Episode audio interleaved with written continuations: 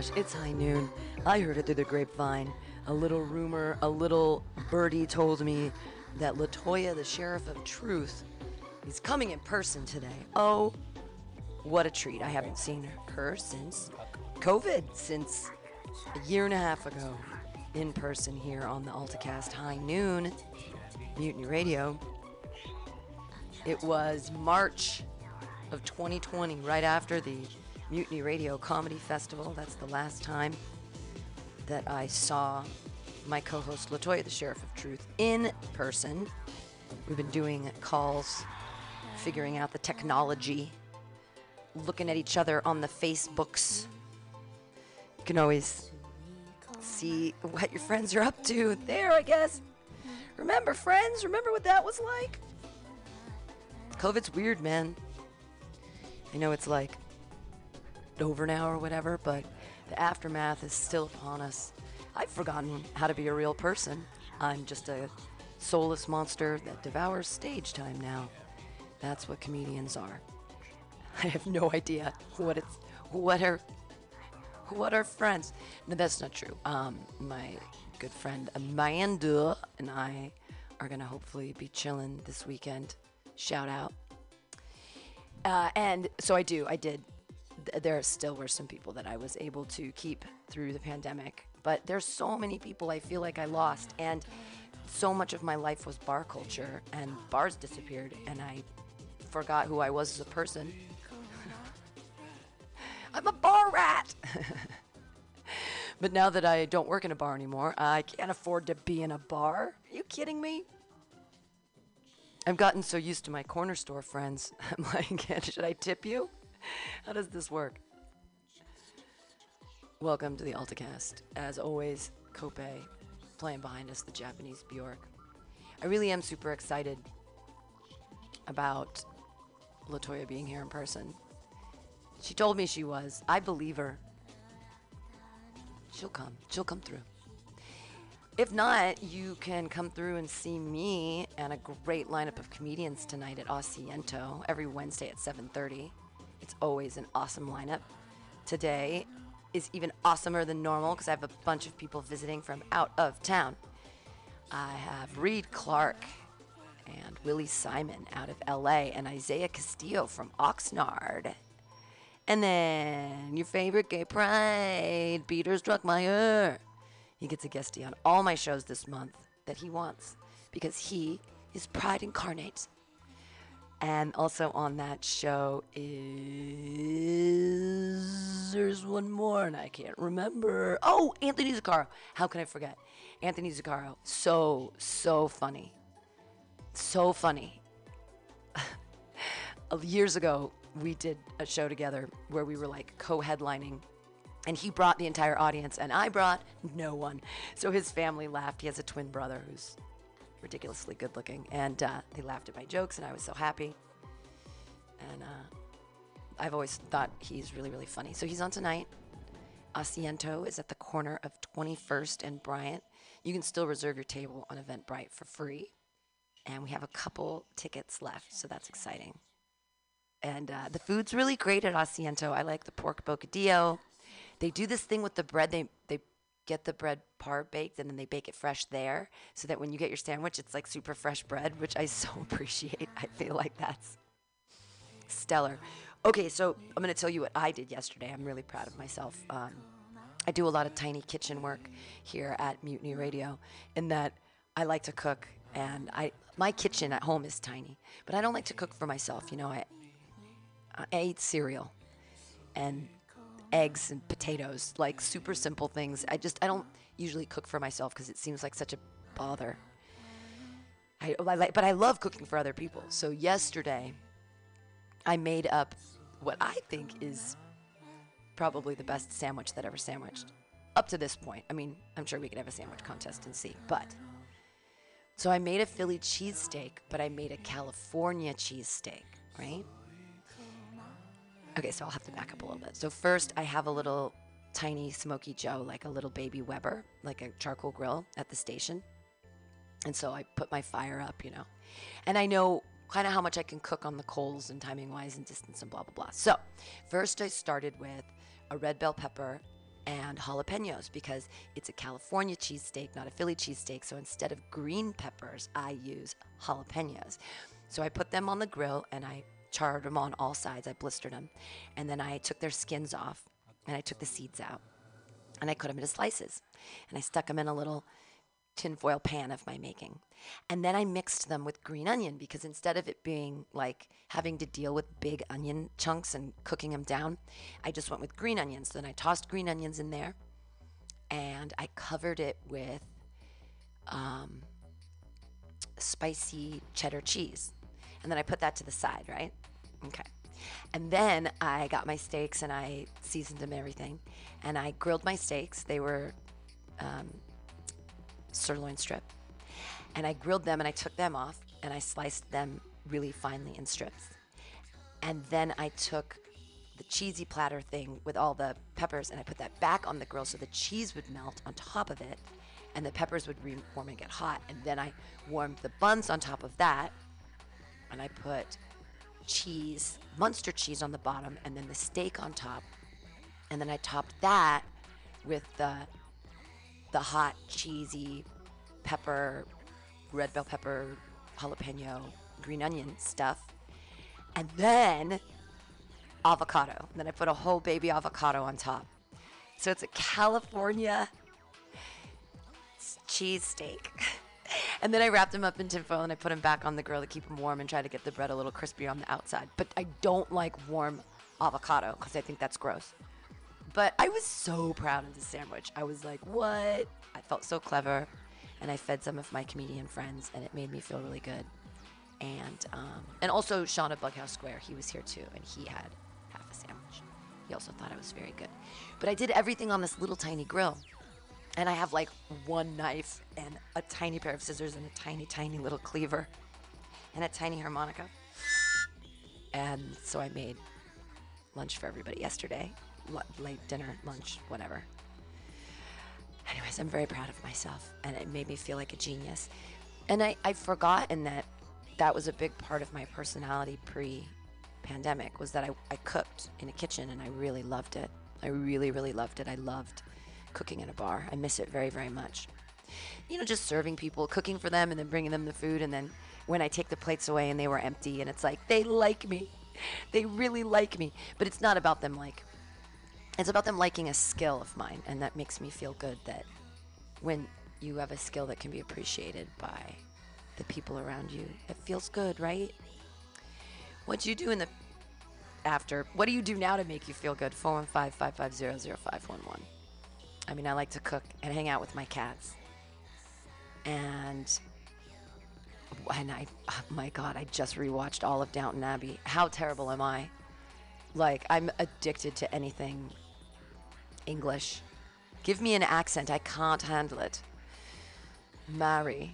And I, I just, I, I love the whole idea of the English aristocracy, even following post World War One, that they still existed duchesses and countesses and and uh, ladies' maids, and it seems like all they do is go to dinner. Like all they do is get dressed in pretty outfits and go to dinner. I'm like, every night you sit down and you get completely perfectly dressed up. Every night, this is all you have to do is eat. And then how do you stay skinny? I guess you ride horses. It's uh, Downton Abbey is crazy to me. I mean, I get the servant class thing. I get that definitely. And maybe things are the same right now. We still have the aristocracy and then we have the service class. And thank goodness the service class is coming back. Everything is opening. I hope everyone is okay. Cool. Latoya, the Sheriff of Truth. I can play some music too. I don't have to uh, blither blather on. Although that's not a problem either. I did a show on Sunday where I ended up doing an hour of clean material. Oh my God, you know how hard it is to do an hour of clean on the street? I got a little too dirty for my own. It was kind of a they, they weren't real happy about some of my masturbation jokes. But I think masturbation's clean, kind of. I guess it's not. And if that's a topic I can't touch, then then I'm in trouble because a lot of my material is and masturbating with cats, like and then people go we get it you're a horny old lady we get it. Do you do you truly understand? I don't think so. I thought about it i thought about a short story idea today. But it's terrible because it's too true right? Like um and it's too horrible to like fake your death to try to guilt someone into having sex with you. Go to them. My dying wish, my dying wish is to look into your eyes and snuggle with you and feel loved. Um, too much, too early on the podcast, Benjamin. Too much info. Well, while I'm looking for some music, I will tell you that I am feeling happy because the Mutiny Radio Presents comedy shows are swinging around, man. So we've got the Tonight at Asiento, and um, Friday, it's invite only for judges, but we have the comedy contest. Saturday, please join us at uh, Atlas, 2 o'clock in the afternoon. It's super fun, and their sandwiches are so good. Like, I really, really love their food, and I really love doing comedy outside. So it's at 2 in the afternoon. And we have. We have a group of people that come every week. Hi, Ann Lawson. She's so great. And um, we've been getting regulars that come back and they enjoy the comedy. And then I start feeling bad. I'm like, I can't do my menopause jokes again. You've already heard them. And they're like, do them again, do them again. So we've got fans. That's good. So that's Saturdays. And then the last Sunday of the month, which is actually this Sunday coming up at the bar on Dolores at 29th and Dolores. And it is an amazing bar. It is so much fun. And they have a beautiful outdoor parklet and a great bar indoors too. But we do the comedy out on the street and it's super fun. And this week is a toy drive. So if you bring a packaged toy, toy in its packaging, you get a free drink. And isn't that nice of them at the bar at Dolores on Dolores? Because they are a lovely neighborhood bar and they're very kind to people. So that's this Sunday. And it's an amazing lineup. And Guy Obelam is on it. He's all the way out of Sacramento he did he does these crazy zoom shows he's been doing through the pandemic and i got to open up for doug benson which was really exciting. And i also did a show with him at the alameda comedy club where we both opened for hal sparks which was really exciting. It was that outdoor show at alameda. That was really fun. So he's on the show on sunday. Also andy picaro out of la amazing amazing rick storer as well. And then sam's going to be on that show Peter Struckmeyer again because it's gay times. And there's more, but oh, Connor Marshall. That's the other of of Master Debates, which is up at Haight Street on Tuesdays. So that's what's happening in comedy. I was supposed to be telling you all those things and looking up a song, but I bailed. I can't. I'm multitasking horribly today. Come on, Latoya, the sheriff of truth. You promised me you'd be here. You promised me, you promised me. You promised me you'd be here. Yeah. Let's let's play some funky stuff. I'm feeling funky. You feeling funky? I'm feeling funky. Oh. Look at that. In her camisole, she's six feet tall. She'll knock you on your knees. You know, these are the kind of lyrics that I say we should get back to. Okay? All right. Uh, we're going to play a little funky stuff. We're going to wait for some Latoya, the Sheriff of Truth. And I'll be back. And I'm really excited that she's going to be. I hope she's going to be here. Oh, God. I miss you so much, Latoya. Okay. Music.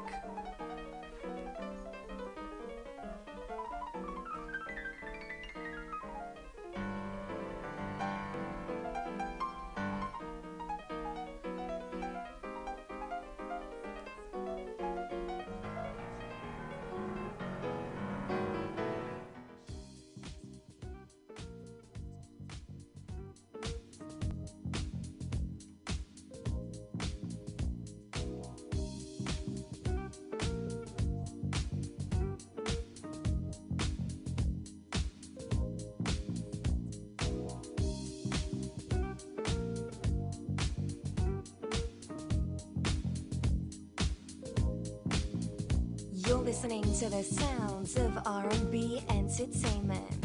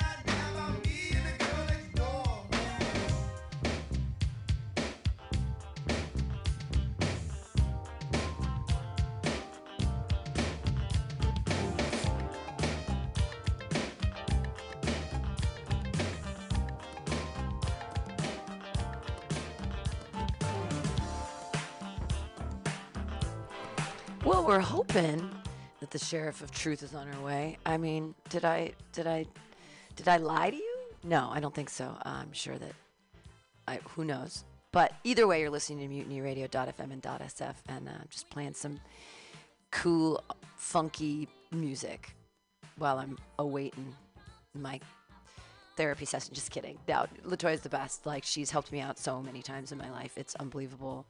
Um, she's talked me off the ledge. I can't tell you how many times where I'm like, I can't, I can't do it anymore. And she's like, No, you can. Just you put on the dress, put on the shoes, get it done, girl. Uh, yeah. Hopefully she's on her way.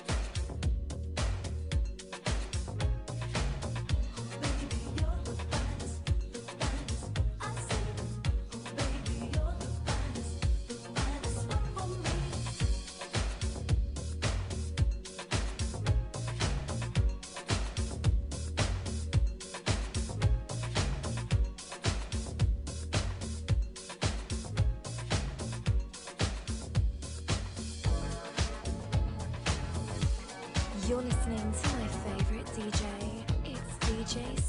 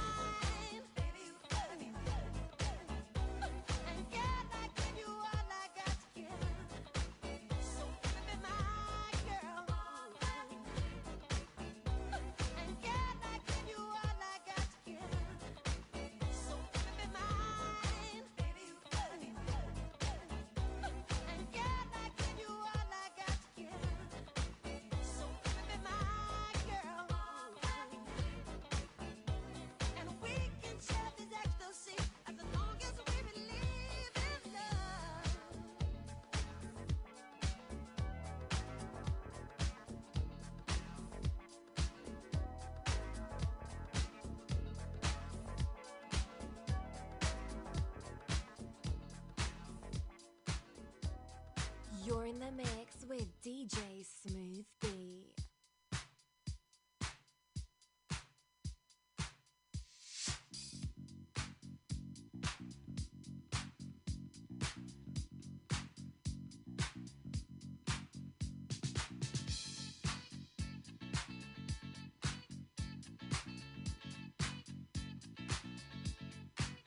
Last night DJ saved my life.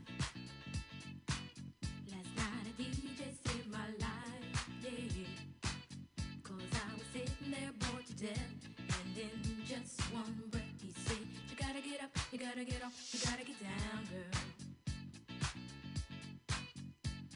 You know you drive me crazy, baby. You've got me turning to another man. Called you on the phone, no one's home.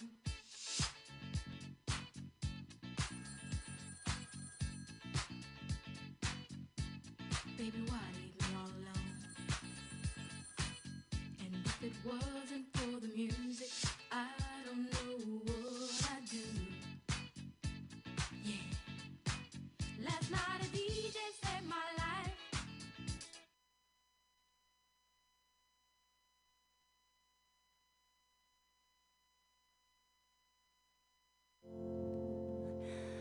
Come on and cry me a river. You cry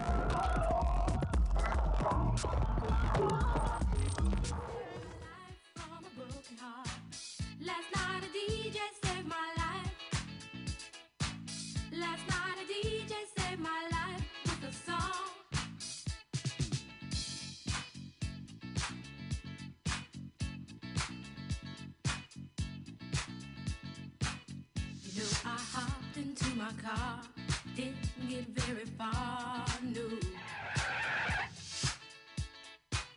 Before I had you on my mind, why be so unkind? You've got your women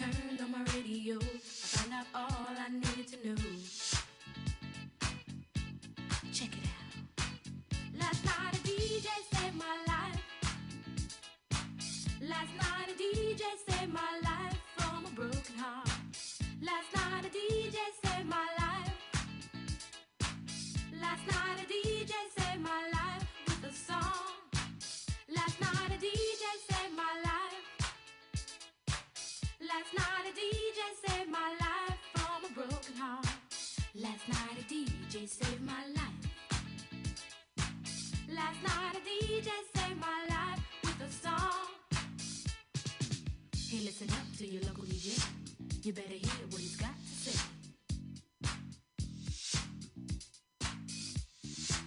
It's not a problem that I can't fix. Cause I can do it in the mix. And if your man gives you trouble just to move out on the double and you don't let it trouble your brain, cause away goes trouble down the drain. Said away goes trouble down the drain.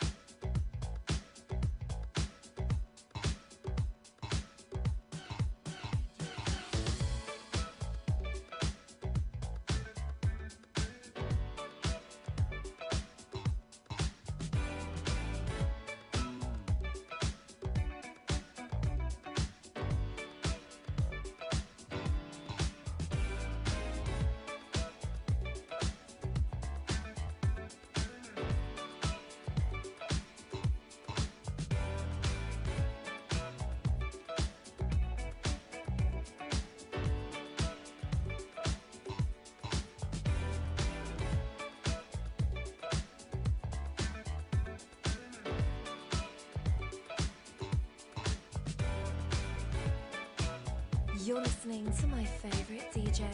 It's DJ Smooth B.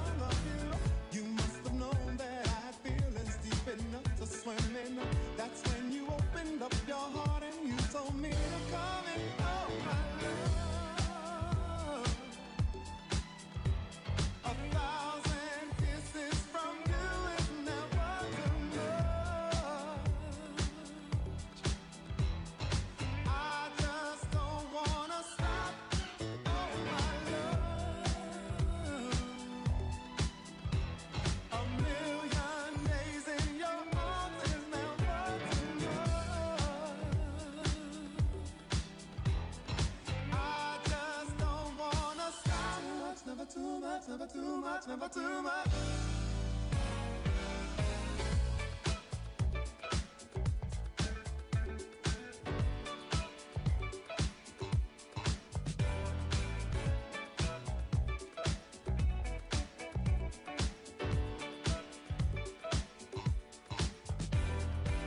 Woke up today, looked at your picture just to get me started.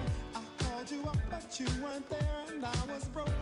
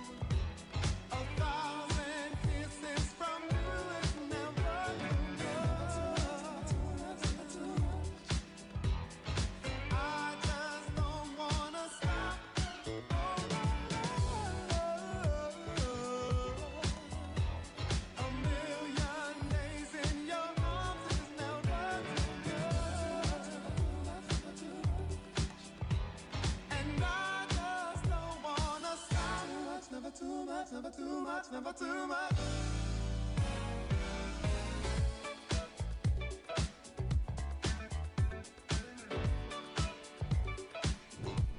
Oh my gosh, what a rare, what a rare treat we have, friends.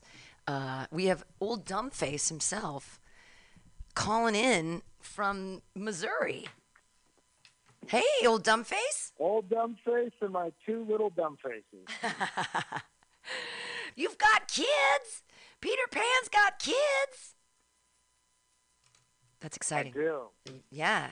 How's it going? Um, What's up? well, we are waiting for a wake,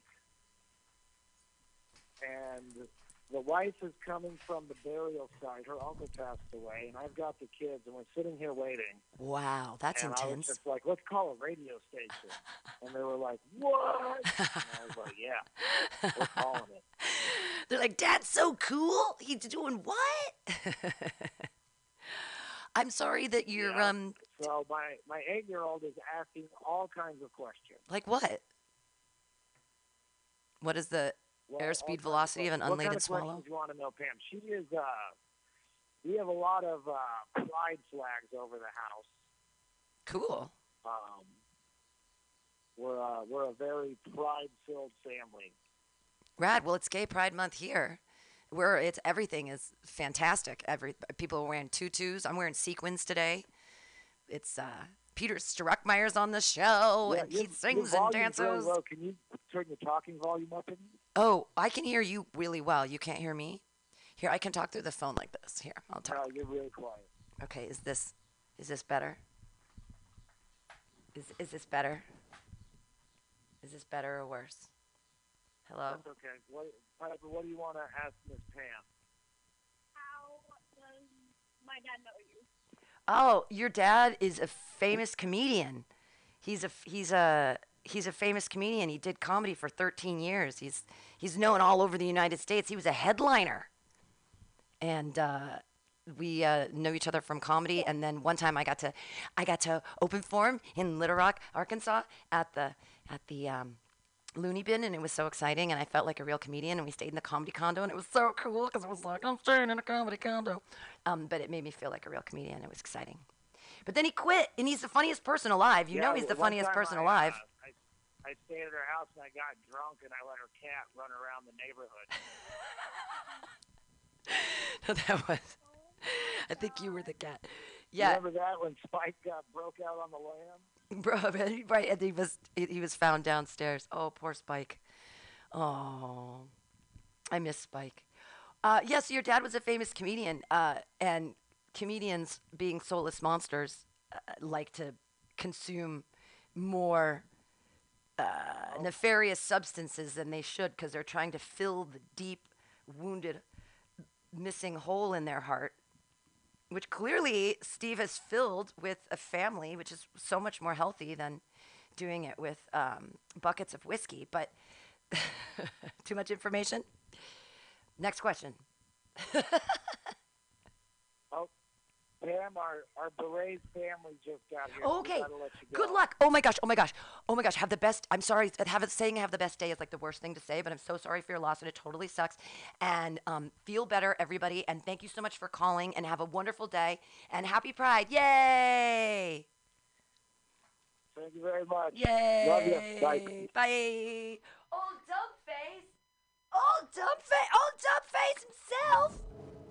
Wow, that was super cool. That was a treat. That was a rarefied treat to have Old Dumbface call. It's been a long time. Sheriff of Truth was supposed to be in here. That's okay. We will play some other things anyway. Um, yeah, we're at Mutiny Radio. We're hanging out. Let's see.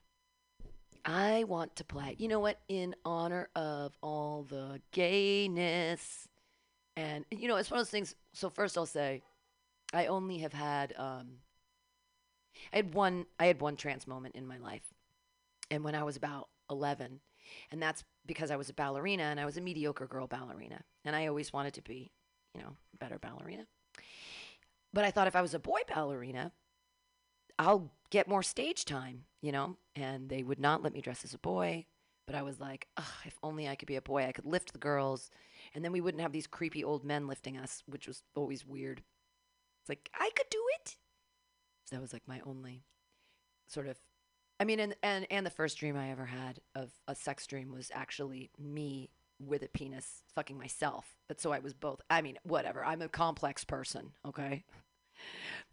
But not that complex. Okay, this is going to be um some Rocky Horror Picture Show. Why not?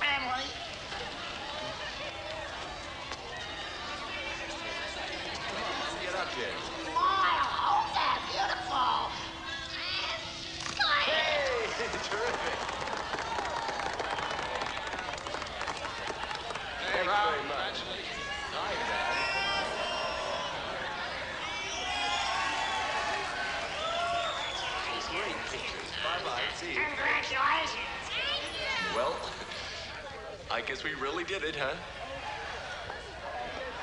I don't think there's any doubt about that. You and Betty have been almost inseparable since you met in Dr. Scott's refresher courses. Well, to tell you the truth, Brad, that was the only reason I showed up in the first place. I mean, Okay, you guys, this is it. You ready? oh, looks like Betty's gonna throw a bouquet.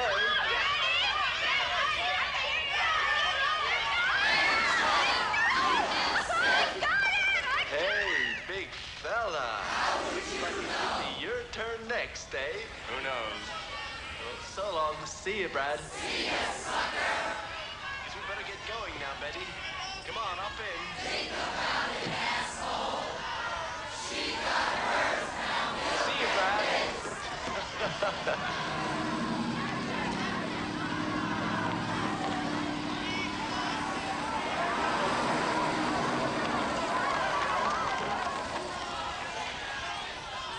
Oh, Brad, wasn't it wonderful?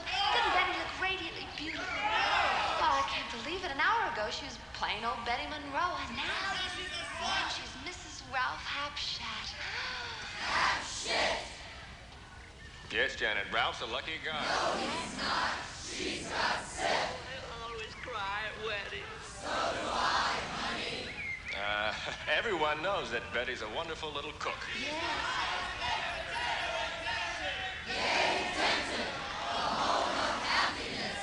Why, Ralph himself, he'll be in line for a promotion in a year or two. Yes. Hey, Janet. I've got something to say. Say it. I really love the.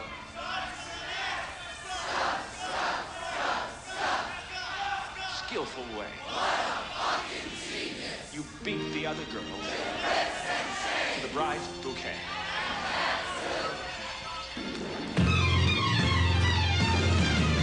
The river was deep, but I swam it. The future is ours, so let's plan it. So please, don't tell me to can it. I've one thing to say, and that's damn it, Janet. I love you. The road was long, but I ran it. There's a fire in my heart, and you it. If there's one fool for you, then I am it. I've one thing to say, and that's damn it, Janet. I love you.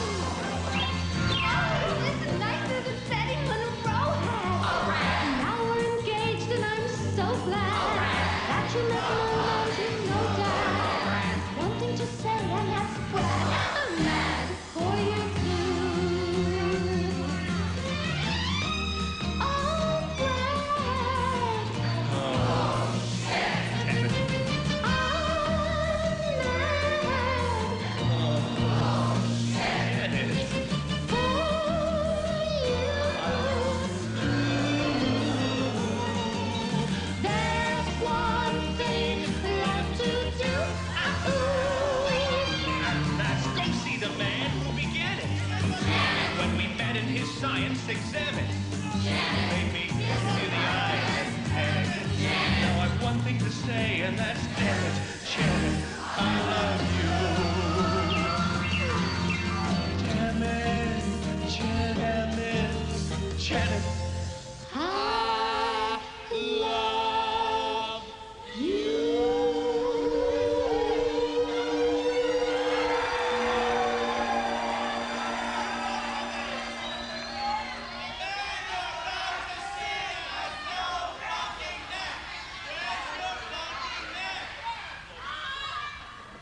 would like, to take you. On a strange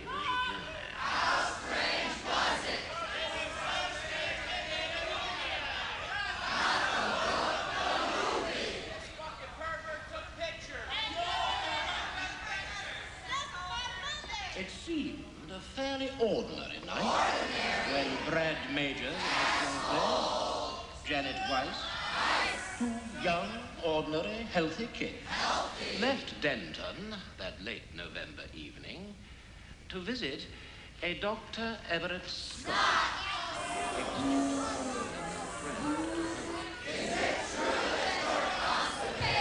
It's true, there were dark Describe your ball. heavy, black, and pendulous. Toward which they were driving. Is it true you're also gay? It's true also that the spare tire they were carrying was badly in need of some air. They being normal kids on a night out, well, they were not going to let a storm spoil the events of their evening. Certainly not. On a night out. It was a night out they were going to remember for a very long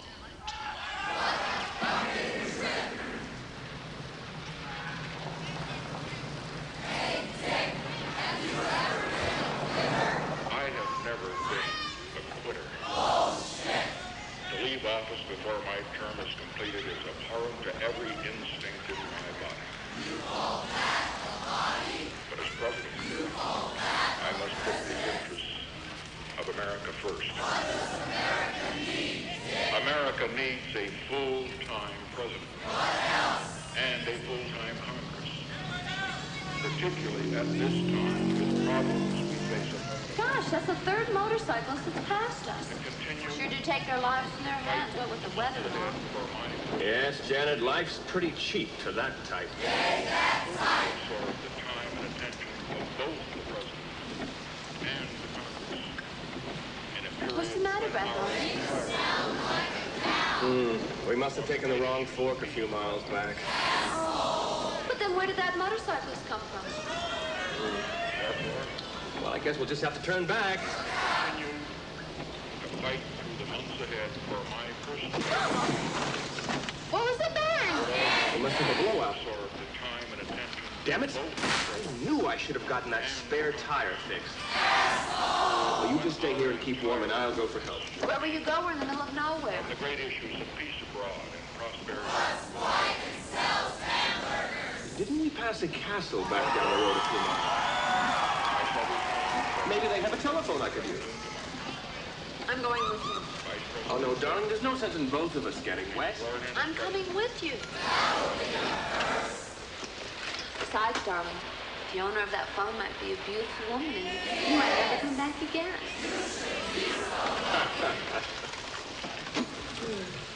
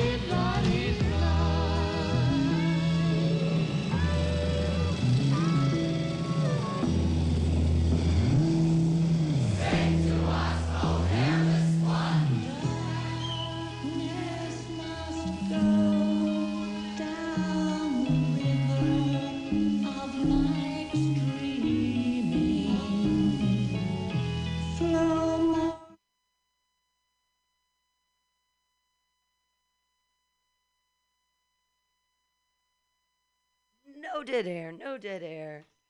Is it working yet? I hear you, but it's not playing through the thingy yet. Keep uh keep talking. Oh, you're here, but it's not it's but it's not coming through the this is strange. It's not coming through the um it's not coming through the through the little playing thing. Can you call the 415-550-0511?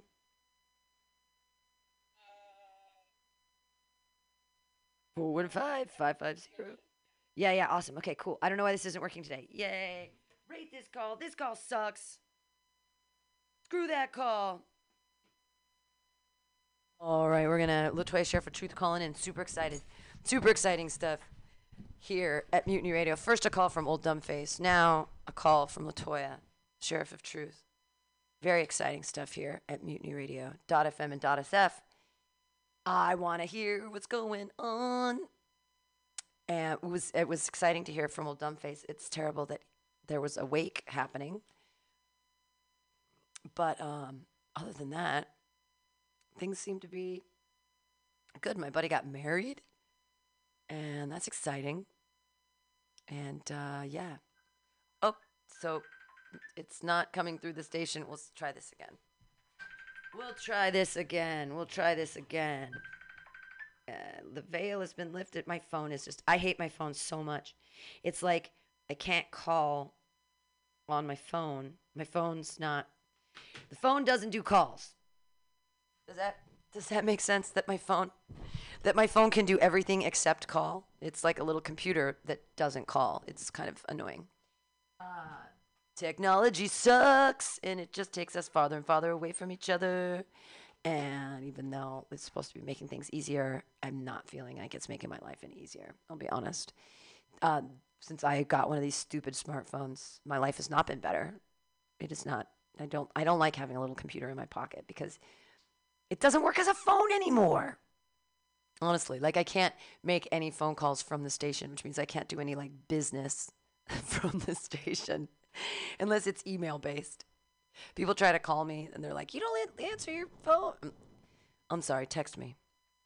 All right, hopefully hopefully we're going to get a call here from the Sheriff of Truth. 415-550-0511.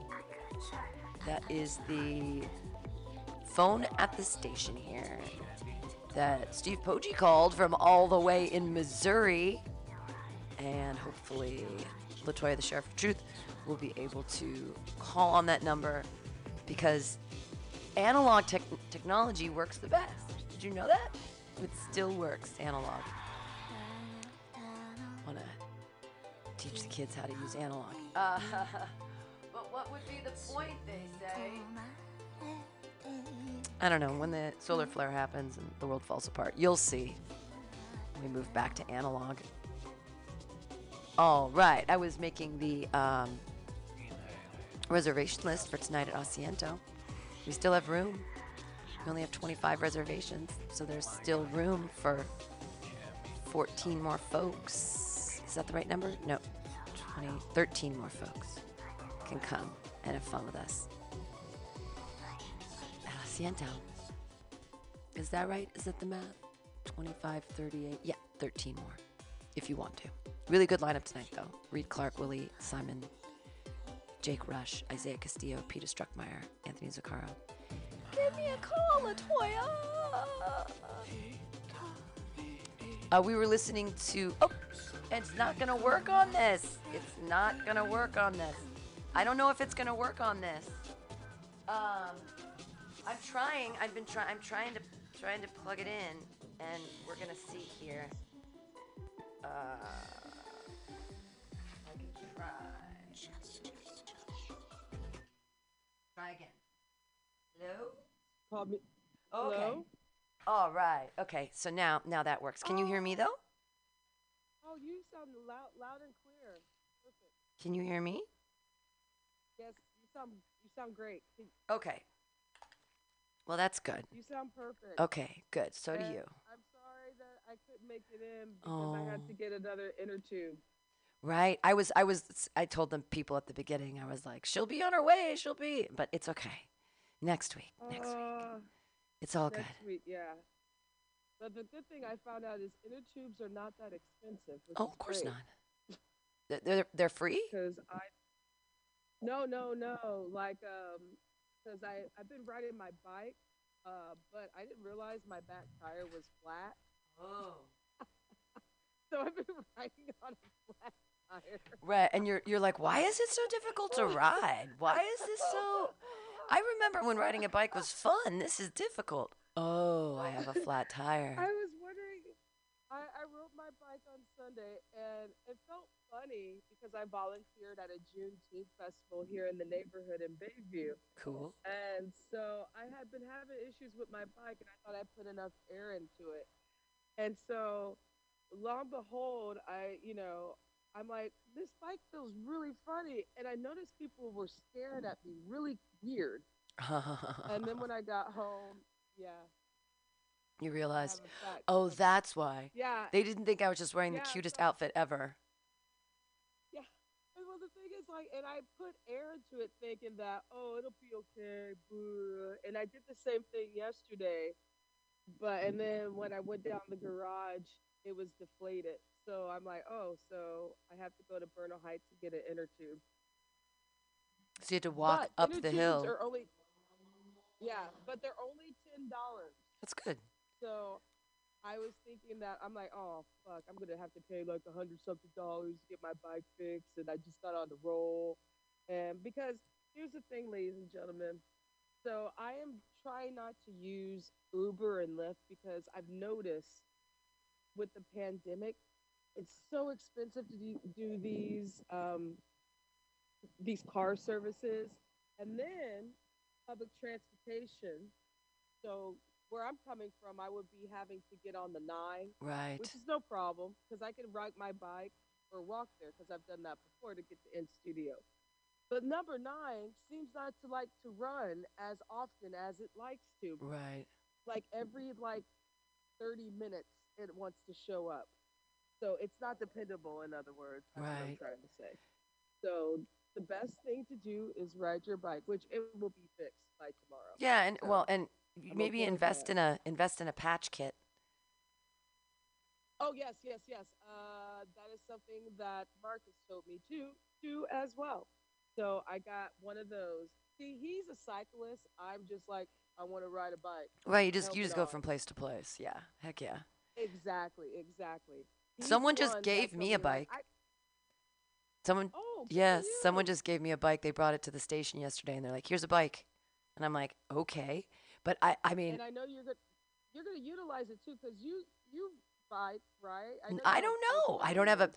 So I'm not going to use it yet because I don't believe in riding without a helmet, and um, responsible. so I want to have. I, and I have a helmet. It's just at home, so I have to have the helmet before. I have to bring the helmet before I can ride it back, and then also there's no lock right now. So if I don't have a bike Yeah. lock, I either have to put it inside or it belongs to someone else. That's how bike Yeah. bikes without locks. People are like, "Oh, there's a free bike for me." Oh, oh, thanks. See, I I love how responsible. The first thing that you said out of your mouth was, "I don't have a helmet." And you know, the thing is, when I used to cycle, I'm not cycle, bike because there's a difference. Cyclists take their shit serious. People who bike are just like, "I'm going to the store. I'll ride my bike." That's me. Right. But the fact that you said the first thing that you said out of your mouth was, "I don't have a helmet." I used to ride my bike constantly in the city of the Chicago, trying to be fucking cute without a helmet. Right. Lo and behold, a lot of my friends either got hit by a car or doored, which is one of my biggest fears. Yeah. Doored in a bike lane. They had helmets, so that scared me because I, I didn't have a helmet until like I got this bike about five years ago. So like I, you know, the fact of the matter is just like you know, you you take your head very seriously. Right. Very, Well, very I I don't want to I don't want to get hit by anything, and uh, definitely. I, but that's why I'll so I'll wear a helmet. But I feel that makes that's the thing that makes me the most crazy about those really fast scooters, the standy uppy scooters that are all electric that everybody has now, or Those that they scare me. rent or whatever. No one's using helmets ever. And they're on the sidewalk, they're off the sidewalk, they're in the street, they're tourists, they're not tourists, whatever they are, but they're not wearing helmets. And I'm like, you can get if you if you're on one of those things and someone opens a car door, that could be you're going fast. Um, I, I just see it as a and huge the thing- problem. you really don't have handlebars or anything to protect you from like at least w- when you hit get doored you'll usually kind of flip or go to the side i don't know where you're going with the scooter Yeah. especially when you don't have a helmet Crazy. People are crazy. because you don't have you, yeah yeah and those things really they actually do kind of scare me i don't because i see them more and more and it's you you got a great point about the no one wears a helmet Yeah. They just, on those they just don't even you care. know So how's So, everything I'm else going? Mercury's Mercury's finally out of retrograde. Are you feeling is are you feeling that? Feels better? Well, I I'm disappointed that I'm not in studio today because I was looking forward to it. Yeah. And plus, I wanted to ride my bike around the neighborhood and stuff like that because it's kind of there's like a sense of freedom, you know, riding. Absolutely. Especially, I like I'm at this point right now where I'm trying to rediscover the streets. Oh. Uh, the mean streets. So, I'm, so I'm kind of disappointed that I did I wasn't able to come in studio today and and be with you and not have to worry about phones and shit. Right. But I'm other than that, you know. I feel like we're I feel like you're in jail and we're pen pals or something or like you call me on this illegal cell phone that you snuck up your someone snuck up their butt. Marcus snuck a phone up his butt to get it to you in the jail cell and you've been calling me for a year. We've been in jail for a year and a half with COVID. And now everybody's like it's Especially, okay. like especially because I missed last week and I don't like to miss shows back to back unless I'm like out of town or something or what have you. But last week when um, I missed, I went to the OBGYN, so I got the vagina checked out. Cool. And which is always kind of a scary thing I notice. Like I from going from like, you know, in your twenties to like now I'm about to hit forty, I used to not mind going to go to the OBGYN and now as I've gotten older I've gotten scared Sure. because I'm just I'm just worried about like "Wh- what are they gonna find what's wrong with my puss puss? Exactly. Or, exactly. uh, what do I have? I have some kind of tumor growing inside me, or yeah, what's like what's up there? Did Yeah. did I have? I have some STD I didn't know about, and then you're like, oh, is my boyfriend's having sex with someone else who knew? some teeth uh, Right. Like Who knows what's going to happen down there? I actually have to get my IUD. My IUD. It's time to switch it out, and I guess either put in a new one or not worry about it. I mean, I haven't had a period in 11 months, so it's not like. I mean, I'm definitely going through menopause, but people do have these menopausal babies that they didn't mean to have. yeah, they, they do. Um, Yeah, so I feel like maybe because this they say this might happen, this might go on for another like seven years. So I'm like, I guess I can put another IUD in. Not like I'm having sex with anybody, so it doesn't matter anyways. But um, but I could still see that if I did have some crazy did something, and th- that would I'm sure that that would be. That's what would end up happening if I didn't have an ID. Just, I mean, even if it's like a one in a bazillion shot, watch that happen, and then I'll have this terrible choice of like, oh, look at me, I'm, God, I'm almost 47. Be, can you imagine being pregnant at 47? Like, what a nightmare! What a nightmare! I mean, physically, I'm in good enough shape, and that doesn't that doesn't necessarily bother me, but the concept of having a child when you're almost 50 and realizing like that they're not going to be 20 till you're like 70 you can't party with them till they're 70 that's insane. That's insane. It's like But I being a grandparent and having a baby. It's, it's insane. You you know what's really messed up is will you be able to see your child? Will you be able to be be a grandparent? I mean, not. I, I I'm looking at the bright side of if I because I have a feeling I'm not going to get pregnant this year, Mm. and since I'm going to be hitting that a, a milestone this year, you know, when I did go to the OBGYN, here's another thing about getting older. I had to take things very seriously, which is called my health. Right. And the you know, the questions come about like, you know, my my significant other and I, we do have an open relationship, but we haven't did any any of that in a couple of years. So, you know, the questions that I, you know, I'm used to when you go to the OBGYN is how many sexual partners have you had? You know, I can I can now officially say one. Good for you. yeah. Uh, And then on top of that, Well, I thought mine was one, you but know- then you don't even know if they're doing things with other people. You never really know. oh, but, well, that's true. Unless you have an open relationship and then you actually know because you're honest with each other. Unless, you know, you just Right. lie to each other And- and, and then you don't know. Facts, facts. Then the other question was because since we mentioned IUDs, we're going to get onto that topic of pregnant. Uh, I, she asked like, "Well, are you on any birth control?" I'm like, "No, I haven't been on any year." Uh, are you trying to get pregnant?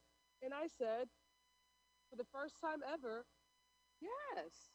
Wow.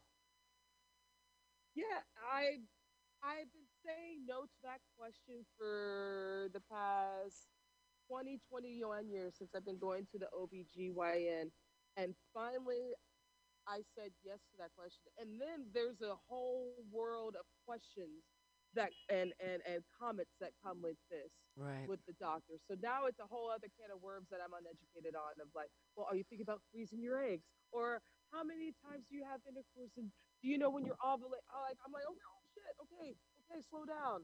I'd rather go back to the one sexual partner question. Right. Well, you can also the the really good thing when you decide to try to get pregnant, they give you these amazing prenatal drugs, and they make your hair and your nails really like long and glossy, and like everything's like it's, it's all the folic acid or something. I don't know why they don't give us folic acid She anyway, but that. they uh, yeah, you take She those prenatal drugs and it's like helps everything. I don't know. I don't know what what happens with all that. That's crazy.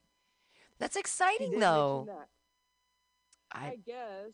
You know, And I'm in the opposite end of the spectrum. I went to my doctor and I'm like, I am sweating so much at night. I don't know what to do. And she said, Why don't you try sleeping on a towel? Oh, oh, this is the technology we have for menopause. Sleep on a towel, you wet bitch. Wow. But the thing that sucks is if men went through menopause, there'd be cooling pillows and there'd be these special sheets that like sensed your temperature and cooled you down or were hot and cold in different spaces. There'd be so much technology if men had to have were sweating for no reason 15 times in the middle of the night. You Oh, know, I with agree. hot I flashes. totally agree. Yeah. But the, Oh, but there's yeah, no technology. And it's a secret that no one even talks about. No none of the ladies. No one gave me this fucking memo. And I'm up on stage telling these jokes and I'm like, "You didn't give me the memo." I'm like, "Have you given her the memo?" I'm like, "You guys are related, right? This is your have you did you give her the memo?" And she looks at me, "No." They all say no. And I look at the younger girls. I'm like, "Do you know? I'm giving you the memo now. This is what it is. It is insane what happens to your body." and that there's no and then people are like men are like women are hysterical yeah because because our bodies are changing in the most drastic scary and uncontrollable way and you have no sympathy and and there's no products to help either they go oh well you should take this tea or this th- blah, blah, blah, blah, sleep on a towel blah, blah, blah. it's like ah, And the thing is, and the, and here's the sad, sad thing. And I, I don't even think this is it's you know, I just think that even if you go to the doctor, the OBGYN, even if you read some of the medical books, women's bodies are so complicated. We are as a woman, we are very uneducated with our own bodies. You know, we are un- like menopause is not something that a lot of people would talk about, or menstruation. You know, those are oh my god, ew, yucky. yuck," You know, still you have women to this very day who are grossed out by their own body when you say those two things, menstruation, menopause, Eminem, and you know the thing is, because we hear, you know, you usually hit menopause. Well, here they used to say you you hit menopause around forty or forty five or fifty, and you know all you know where it's just like you could hit it. Some women don't even hit menopause till fifty five right or in their Lucky end, them. like you know so right because women's bodies are very tricky and we all know that women's bodies operate very differently Yeah. and just like you said a few minutes ago there are people there are women who are premenopausal who can still get pregnant Yeah. i didn't know that until i was an adult Yeah. like early 30s adult and that's a goddamn shame that you know even in adulthood we don't even know about something that we're going to have to for we're going to have to face at a certain point in time in our life Yeah. you know It just means, I mean, uh, so I'm almost out of eggs, which is weird but cool. You know, if I haven't had my period in 11 months, that means that. So I went from like having it every month, like clockwork, to every other month, to every three months, to every four months, to every six months. And now it's been 11 months, which means my, eh, egg, you know, they're just about to disappear, which is great, which is great. I mean, well, no, I never, I, I, I did. There was a point when I thought I was going to have kids. There was a point. But once that point passed in my early 30s, and once I kind of moved to San Francisco and I left the bourgeois housewife lifestyle, I kind of knew this probably isn't going to happen. You know, this just isn't. And now, you know, I dodged the bullet. It's not going to happen. But then I feel a little bit guilty, like I should have been a nun or something. Like if I knew I wasn't going to have kids at an early age, I should have like somehow sacrificed my I don't know. It's just weird. It makes me think about women and their worth in our society and how we control them through their sexuality and how we make virginity this thing that's Right. prized and that you can only get married. Well, you basically trade your virginity for being a wife, but if you do that stuff early, well, now things are different, right? But if, uh, turn of the century and traditionally in women's roles, virginity was this thing that we put on a pedestal, and that's how women were seen as having worth. The worth was a strange piece of skin that, that because you give your virginity to somebody, now suddenly you're able to be taken care of by them forever. So a man works for your virginity, which is a strange thing because I do be- believe that women are fully formed people with their own thoughts and ideas and not just vessels for children or for morality or for sexual morality in a specific way. I, so all of these crazy like things float in my head. And then it becomes, well, maybe no one if I knew I didn't want ever want to have kids, maybe I might have not even been able, no one would want to marry me because wasn't that originally the purpose of having a wife is to have her have children and then uh, uh, Right. what is our purpose what is our place in society if not to have babies and if i knew at a young age that i wasn't going to do that what Yeah. what were what were my choices should, should i have made different choices? Would, would i have had more opportunities or less at this time if i would have known that information? But back in the day when women decided not to have kids they were nuns. It was one of those things like well i'm not going to have kids so w- you know what else am i going to do with my life? Or if you'd already I guess I'll join the disgraced yourself. yeah join a convent. Or if you'd already had sex and disgraced yourself in some way then it was like oh well at least i can marry jesus but then also a nunnery was a place where oh. women could be taken care of, like they were off of their parents' payroll, because you you couldn't really take care of yourself as a woman in any time period unless you were a prostitute until, you know, maybe I'd say the 1800s or something. But and then that's the, convent. The convent. The oh, convent was the other, you know, option. And maybe I should have joined a convent. Maybe I should have Mm. given my life to Christ or something. But but then it's still I find it, it's just the patriarchy is so pervasive that if you don't give yourself to a man or if you've somehow disgraced yourself by giving yourself to a man too early, you can always marry a fictional man named Jesus. Like what? It, it just even my own life can't possibly pass the Bechdel test. Well, what's funny is even as going into the convent, you're still giving yourself up to a man. Exactly. Period. Ah, so it, it still it doesn't matter anyway, unless also too you can also go into the convent if you're just ready for some down and out lesbian sex. Yeah, absolutely. So that's the other thing. This is true. He- hell yeah. No, This that's I. Uh, as being Catholic, this is one of these unspoken things in Catholicism where there were a lot of nuns who were lesbian back, especially back in the day, because obvious for obvious reasons, you know, the you couldn't be out and about, you know, living your life honestly as a gay woman. So you would have to join the convent, you know, and so that shit was a reality for a lot of things. But I mean, even at, even at that, if you still like Taco Tuesday, you're still giving your life up to Christ. You're still giving it up to a man. So Yeah, might exactly. Well just give that puss puss up to a man anyway, physically. Well, that's if you're into men, of course. Yeah, I mean, and I gotta be Thank you, Isabel. honest. I've been so disappointed. Like I haven't had that much sex since I left Jonathan. A little tiny bit, and they've pretty much all been sort of like one nighters. And I haven't been pleased by one guy. I felt like I never I didn't feel like any of them have been were interested in my pleasure at all. And it was really disappointing. Stingy. It was really disappointing.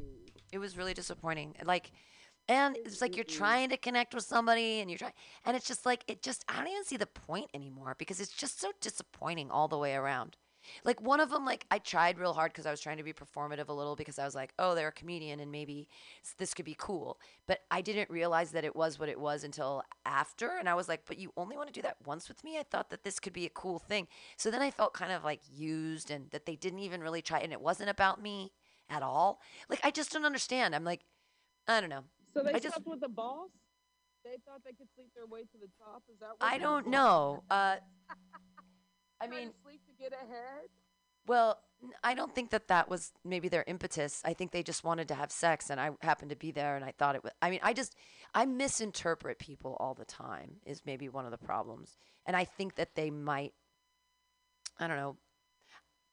Want to do I it more than once. nothing- It's just disappointing. Worse than, yeah, I mean, there's nothing worse than a selfish lover, because right, right that, right that, with that, that's already how they're going to be in relationships. Not even if it's just with a, a a significant other, but also with friends and relatives. You know, if you're stingy like that, and I don't mean to put relatives as I'm talking about stingy lover. sorry, sorry guys. So my bad.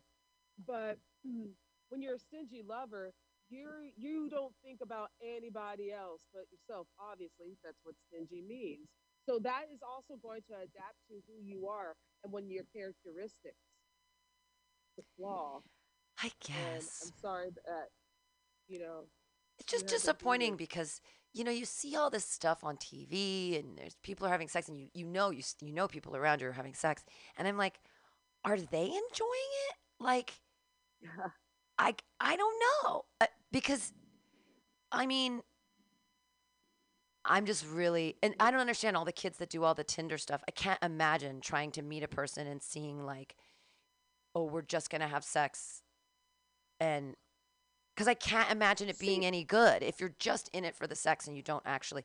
I mean, I don't know whatever happened to chemistry, and it seems like the people that actually have chemistry with, that I think I have chemistry with, they don't feel like they have chemistry with me, which then is weird because I'm like, oh baby, I'm feeling this, and they're not vibing off me at all, or. So I'm so confused. I'm just so confused. I don't understand. I'm fucking Yeah. 46 years old and I'm just like I'm ready to go into a nunnery. But no, no, no, no. Forty, you're forty-six years old. No, but no, I'm and I think I'm good at sex. I think I'm pretty good at sex. I know where my clitoris is. I know how to get off. I know how to get other people off. The thing is that I just don't want to use a guy as a dildo with a pulse because I might as well be masturbating. It's like, what's the fucking point? If they're not gonna try and they're not gonna do anything, and I have to get on top because I know how to get it done, boring. It's like when do they? no, but just when do they try for me? That this is the whole thing. Is it media, media, and the world and movies they set up this ideal that people are supposed to like things and do things for you and be interested in you and in real life that's not the case they're not interested in me Well, well, here's my question, Pam. Are these guys still the age range that I age range that I think they are? are no they in they're they're all different i mean they're all over the map that that's the thing is the guys Oh, that are over, attracted okay. me are, are Oh. i mean they're all under 40 but um that's no excuse I mean, I was married at 25. Okay, granted, my husband didn't know how to have sex with me when I was 25. But um, the, the point is that media portrayals give women a false expectation of what men are capable of accomplishing. We're, we're given these romantic ideals that are completely fictional. And that men started writing fiction blows my mind because they're writing stories about things that aren't true so that women will have sex with them later. A- And I just, it just, it seems like this huge ruse that men try to mm-hmm. pretend that they're better than us, and there's just no way. They're not only not better, they're ill equipped, they're boring, unskilled, and selfish. So don't forget child. Don't forget child. childlike. Well, I like childishness, but no, no, child, but childishness is different in contrast to childlike, meaning like as a, you know, for example, why would I have to tell a grown man to like put the seat down or Use a uh, condom. Oh my God, you ask him to use a condom and they look at you like you're the devil. Like, That's what I. There we go. That that's the childlike part, or like you know, little things that as children you would think as a grown man, because all all to me, all men are men child. They're all men children somehow, some way, and they always want to ha- have to be under someone's teat or whatever. This is meant straight men, by the way. Okay. uh, I just want to bring that out there. But I I also, you know, my thing is I've never felt for the okey doke, the romantic comedy, Romeo Juliet bullshit. I actually flipped the script and thought like a man. The reason why, because I know I'm fragile, and I started this idea. But it's it started in high school where I got my feelings really, really hurt, and it was like the emptiest feeling, and I never wanted to have that feeling again. So once I was ready to, you know, have consensual sex with people and become a thought, it was on my terms, and I was the one that was trying to think like a man of like, okay, you can leave now. right. this, this is only a twin because it was it's a twin bed I have, so there's not room for both of us. So thank you. Exactly, exactly. Um, It's- because I had a wall because I knew if I if I acted like my general usual self, I would have been like, let's cuddle and all that shit, and I knew I would have got hurt. So I but But I like to cuddle. You know, honestly, at this point, I'll take the cuddling and I don't even want the sex. Like, the sex is so awkward and stupid and it never works anyways that I'd rather just. no, and seriously, when like, I'd, I'd rather just cuddle. And when I've been so. Here's the most disappointing thing as of late is that I we met. need to change that for you. Well, thank you. Well, I was hanging out with a bunch of people that were partying quite a bit, and, and you know, I don't I don't do the powders really anymore, not my game, and um, and especially because it removes your sexual prowess. So there was a guy I finally gave him three strikes. Like he was a really nice person, and we kind of clicked, and, and we hung out, and that was fine, and we both liked doing drugs, but he couldn't perform because he did too many drugs. And it was just like every single time. it- finally, the third strike, I just looked. I'm like, this is it. I'm not. We're not going to try this anymore. Like, I love partying with you. I'll sleep in your bed because I like your bed. And after partying, I'd rather not walk uh, two and a half miles home. So I'm into that. But, and I'll snuggle with you and stuff, but just stop trying because it never works anyways. And we're both just embarrassed. like, seriously, the guys that have Coke dick should know if you're going to do that much cocaine, you're not going to be able to perform. So don't make it like, oh but then it feels like it's my fault or something, like I'm not sexy enough. And it's like, no, that's 100% on them. They did too much ketamine, they did too much cocaine, they did too much of whatever they're doing. And it makes no sense to me because it's like you spent all this money to get the bitches, and then you can't get the bitches because you fucked yourself up so much. So it's like, look, I do all these drugs, I'm so cool. And then it's like, you're lame. No, okay, this is that's like the story of like of of like three years of my life of like hanging around men that had coke dick along with whiskey dick. Right, yeah. On, or That's why the whiskey dick joke exists. I mean, for, for the love of God. Yeah, exactly. And, and you know, this actually comes back to what you're talking about how they feel like your description of how men are are. That actually goes into the part of when you say they think that they're better. But how can you be better when you have such a sensitive part where if you do anything wrong, you will not you will not be able to perform. Exactly. A woman can a woman can always spit on it and make it wet. Right. Exactly. I mean, but for a man, you you need you need pills. Right. You And and isn't it hilarious that those pills are covered under um, health insurance? Oh, yeah. And there are many Health states insurance. where birth control is not covered under health insurance.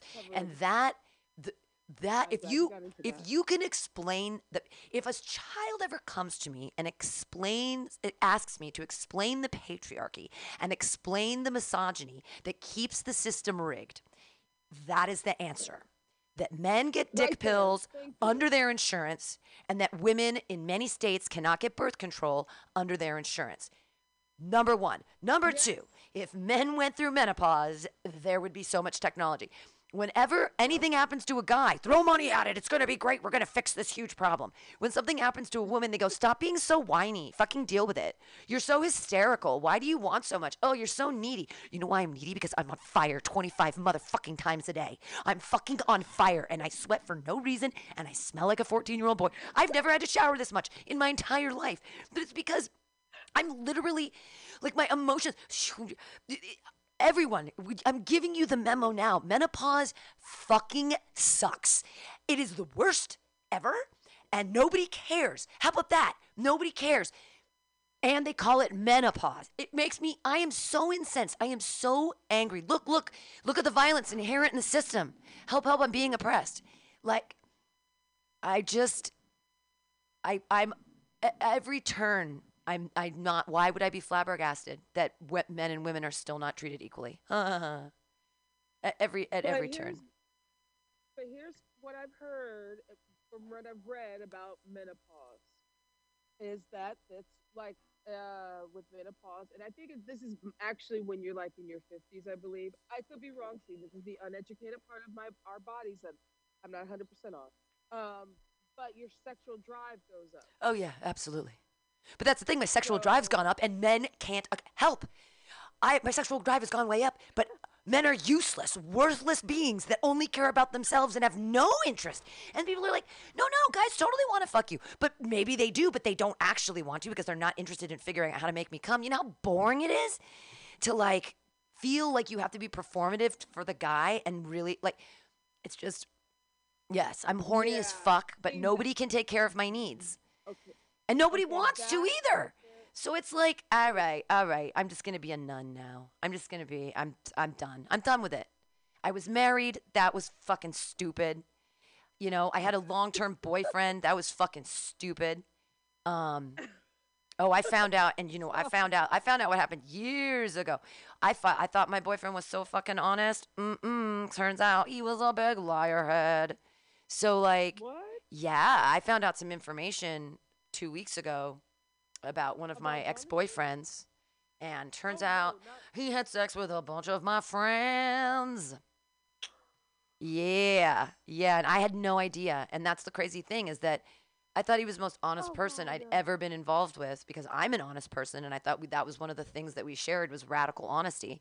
And then I find out, oh no, oh no. And but that's the thing is I found out now, and at the time I had no idea. It never crossed my mind. It was never even an inkling in the stars of the existence of my brain thoughts. It hadn't he even. I, he's a great liar, I guess. I had no idea, no idea whatsoever.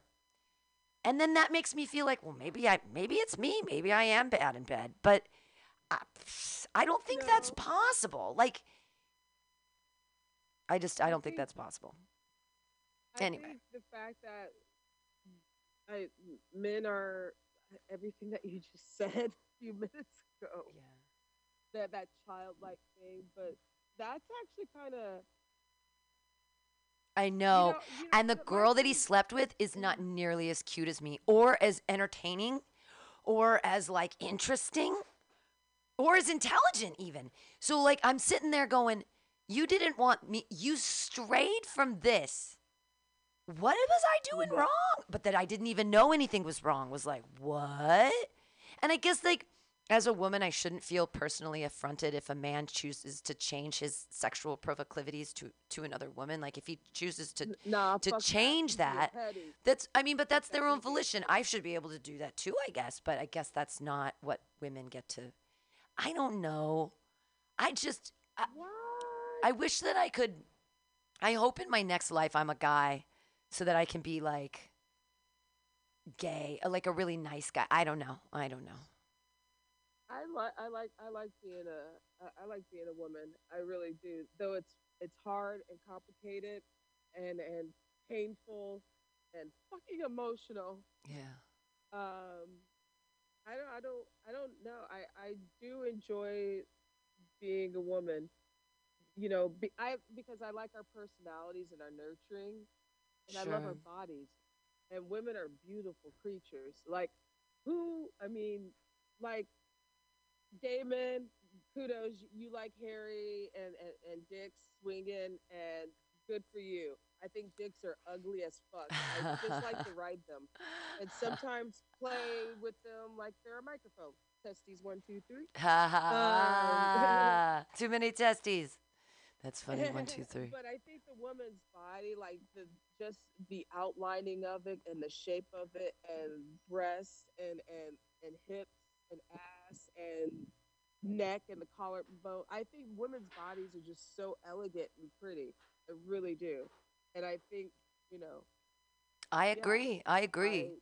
and I hope that I- I someone wants to hold my body at night because I work hard to keep it tight, and it just I know isn't. that's right, and you got a bike.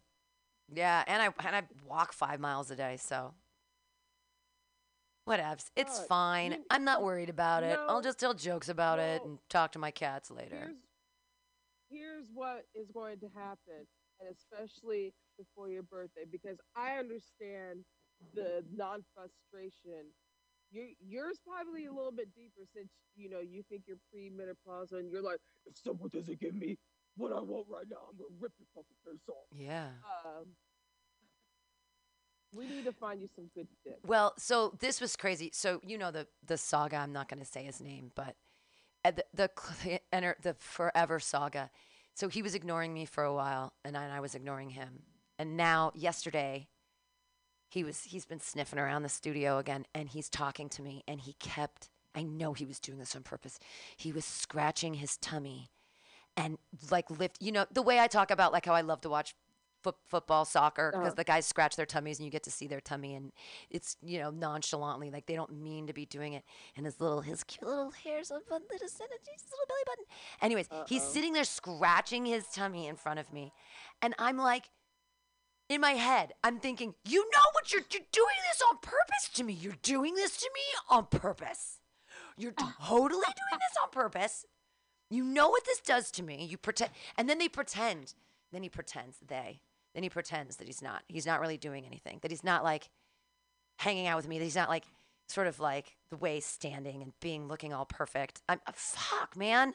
The scratching of the tummy, like that is completely, that is out of pocket, and he knows it.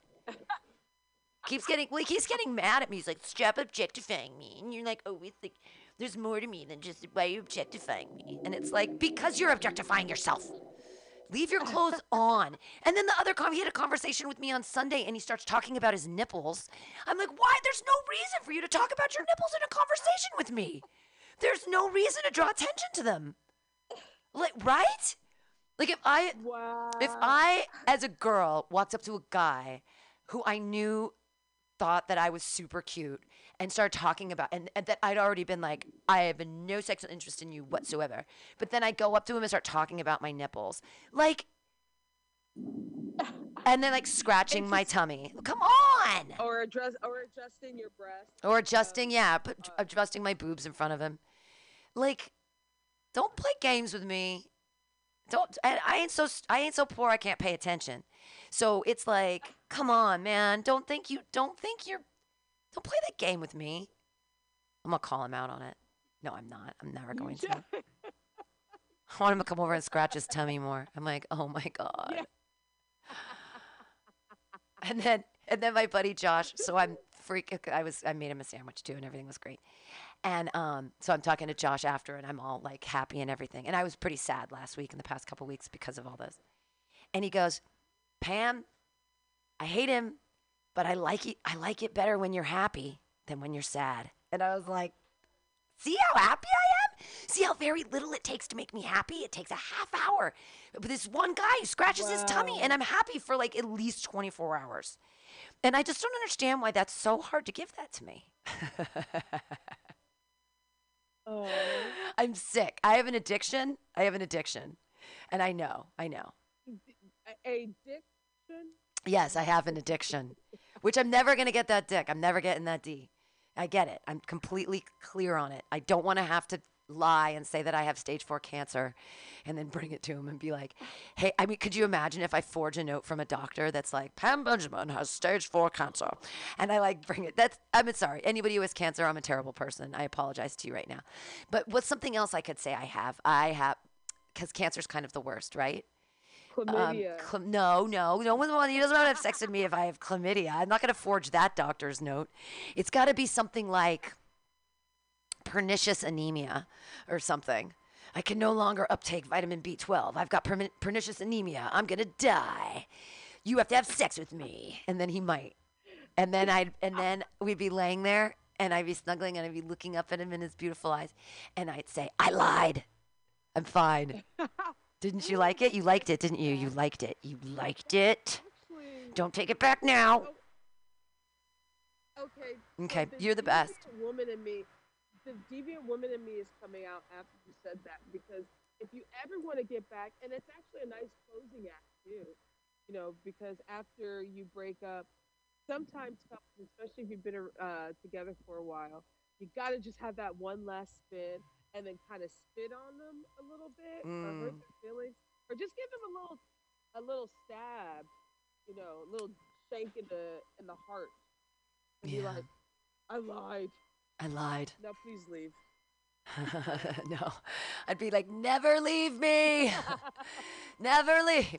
No, I'm I'm I'm I've learned I'm an absolute crazy person and I don't mind the pejorative term crazy. I'm fine with it. I'm owning it. And um and I and I love that the the beauty of radical honesty is that I'll say anything and I'll say it on the radio and I'm not afraid and I don't fucking care. And I just one of these times I wish one of these people would listen to the fucking podcast and I'd be like, "See? Uh-huh. That's a word. Yep. Friday's good. Um, you're the best. I can't wait to see you next week. I And be there, I yes, no, it's great. And and I, I miss you. I was so excited for today because I was like, I get to see her. I feel like she's been in jail. I've been in jail. I'm gonna get, I'm gonna get, I'm gonna get dressed up for you tomorrow. I did. I got dressed up for you. My bike.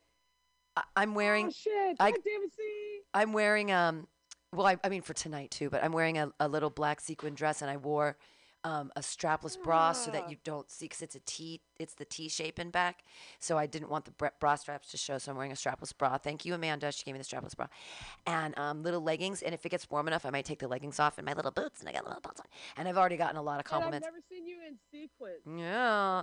A guy got up from from Atlas. He got out of his seat and he went around the corner. He's like, "You look so cute today. You look like that princess in that movie." And I was like, "Princess Leia from the when she's on Tatoo I'm not Tatooine when she's on the Ewok uh, planet." And he's like, "Yeah." It's like, That's what I was going for, buddy. You got me. Return of the Jedi planet. What is that planet? Endor. It's the planet Well, I'm Endor. glad we had this Dr. Ruth session. Yeah, we did it. We did it. I know. Men, men will always be disappointing. They don't get better with age. There is some good D around there. I'm I'm gonna get a. Oh, I've got a good D. I've got a good. I've got a good dildo, and I just need a strap on for it. And man, I'm gonna go a hunting. Like I feel like I could do more work with my strap on dick. I could really please some women out there. I could show them, like, what it's actually like to be fucked by somebody who like cares and makes eye contact with you. I think you're. I think you're spot on. Yeah. I think you're spot on. I think you're right, 100. percent Thank you. Because women are more nurturing, and we will cuddle. Well, I care. I care about the other person having a good time. It isn't just about me having a good time. It's boring if I have a good time. If just me wants to have a good time, I masturbate. There's no there's no that's the thing. Like that's and that's boring and stupid because I'm bored of entertaining myself. I want someone else to entertain me. Thank you. Yes. Okay, Latoya, you're the sheriff of truth. I love you so much. I'll see you next week. Yay! We did it.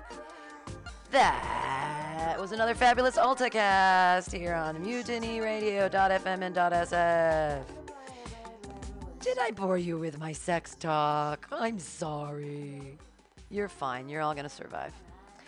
I'm really excited. We're, we're absolutely going to survive because we have Bobby Weaver in the house.